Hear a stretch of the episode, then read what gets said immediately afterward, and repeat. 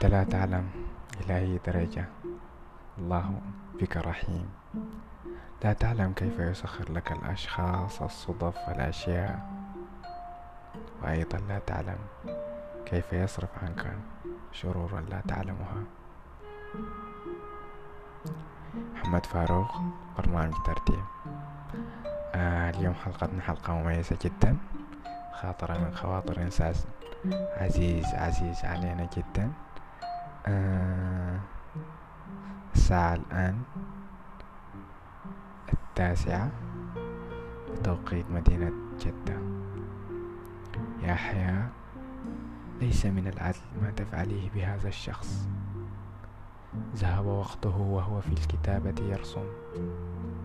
يرسم على السطور بعضا من علامات الاستفهام والتعجب. والتعجب والفواصل. ويتردد هل يضع نقطة وينهي كتابه أم يستمر في الكتابة؟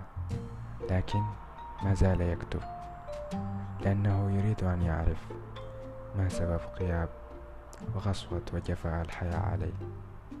لكن في الأخير قرر أن يرتب أوراقه المبحثرة ويضع النقطة في نهاية كتابه. لكن قبل ذلك كتب سامحك الله.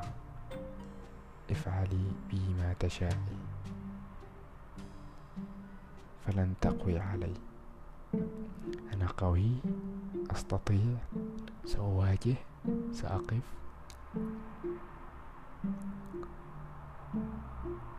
وسأكون صامتا في وجهك وأبتسم. شكرا لك يا حياة. السلام عليكم.